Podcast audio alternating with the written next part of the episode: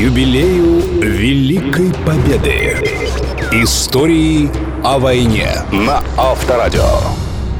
Друзья, здравствуйте! В эти праздничные дни, конечно же, все внимание приковано к ветеранам, к людям, которые не понаслышке знают о переломных моментах Великой Отечественной. 70 лет назад, в мае 45-го, был подписан акт о безоговорочной капитуляции фашистской Германии. Закончилась самая страшная война в истории человечества, унесшая жизни более 50 миллионов человек.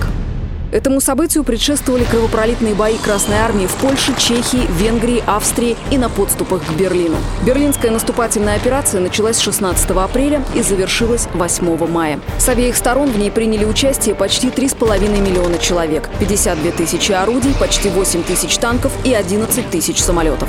Советские войска тщательно готовились к битве за Берлин. Военно-топографическая служба изготовила точный макет города. Инженерные войска под огнем противника строили мосты через Одер. Железнодорожное полотно на занятой территории полностью было перешито на русскую колею. Всего за 10 дней маршал Константин Рокоссовский совершил сложнейший маневр, перебросив четыре армии Второго Белорусского фронта на 350 километров к рубежам реки Одер. Часть пути солдатам пришлось пройти пешком. Войска Второго Белорусского, а также Первого Украинского фронтов под командованием маршала Ивана Конева должны были отсечь группировку противника и прикрыть фланги Первому Белорусскому фронту, возглавляемому Георгием Жуковым. Именно перед ним стояла задача взять Берлин. 16 апреля в 5 утра Жуков начал массированную артподготовку. С началом атаки зажглись 143 огромных зенитных прожектора. Их свет освещал дорогу наступающим подразделениям. В районе Зиеловских высот войска столкнулись с ожесточенным сопротивлением. Маршал Жуков приказал ввести в сражение обе танковые армии Катукова и Богданова. Кровопролитные бои длились два дня, и замок Берлина был взломан. Впоследствии многие критиковали Жукова за то, что он недооценил силы противника. Кратчайшим путем пытался дойти до города, опередив войска Конева. Изучив документы, историк Иван Исаев пришел к выводу, что у маршала Победы были на то объективные причины. Чтобы отрезать армии защитников Рейхстага от столицы, он принял решение как можно быстрее, пробиваясь через оборонительные сооружения, дойти до соединений Конева. Обычно говорят, вот Зиеловские высоты. Я там был и могу сказать, как человек, видевший своими глазами. Зиеловские высоты занимают только часть плацдарма. А остальная часть – это достаточно гладкая местность. Единственное, что на ней всякие каналы и речки мелкие. И вот через одну из этих мелких речек часть из бригады Кривошейна захватила плацдарм, мост невзорванный. И через э, вот эту захваченную переправу, как спицы, проткнули немецкую оборону на всю глубину. Через этот узкий коридор, его расширяя, протолкали, как через игольное ушко, две танковые армии.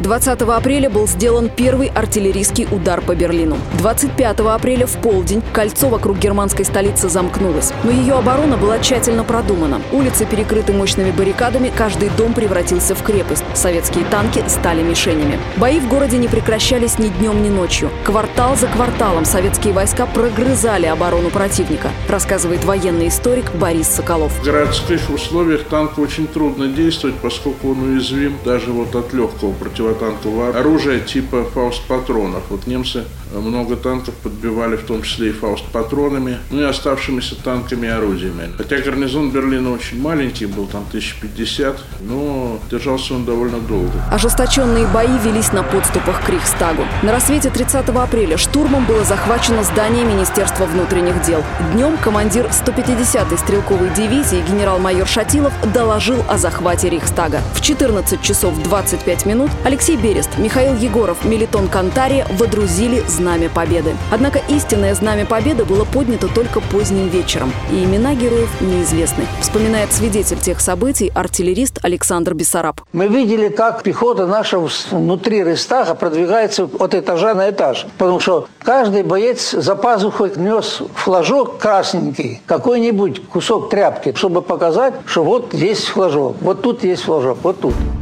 Только в ночь на 2 мая гарнизон Рейхстага капитулировал, а утром немцы сдались.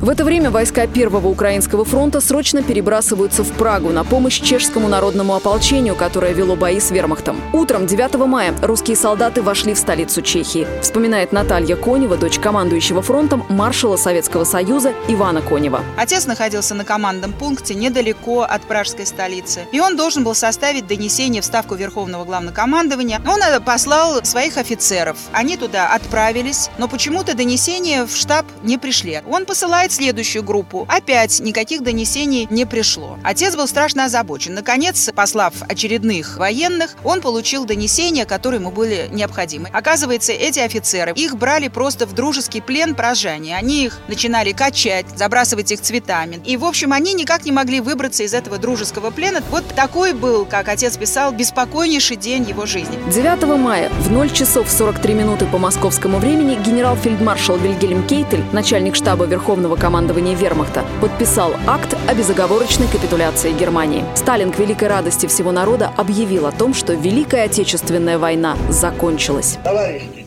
соотечественники и соотечественники, фашистская Германия, поставленная на колени Красной Армии и войсками наших союзников, признала себя побежденной и объявила безоговорочную капитуляцию. Немецкие войска во исполнение акта капитуляции стали в массовом порядке складывать оружие и сдаваться в плен нашим войскам. Победа! Долгожданная победа! Бойцы Красной Армии ждали ее долгих 1418 дней и ночей. И этот день они не забудут никогда. Стою я в Берлине у Рейхстага. Еще немножко дымится. А на стене по-нашему написано. И я дошел гвардеец Иван Широков. Это наш Ванька-то, а?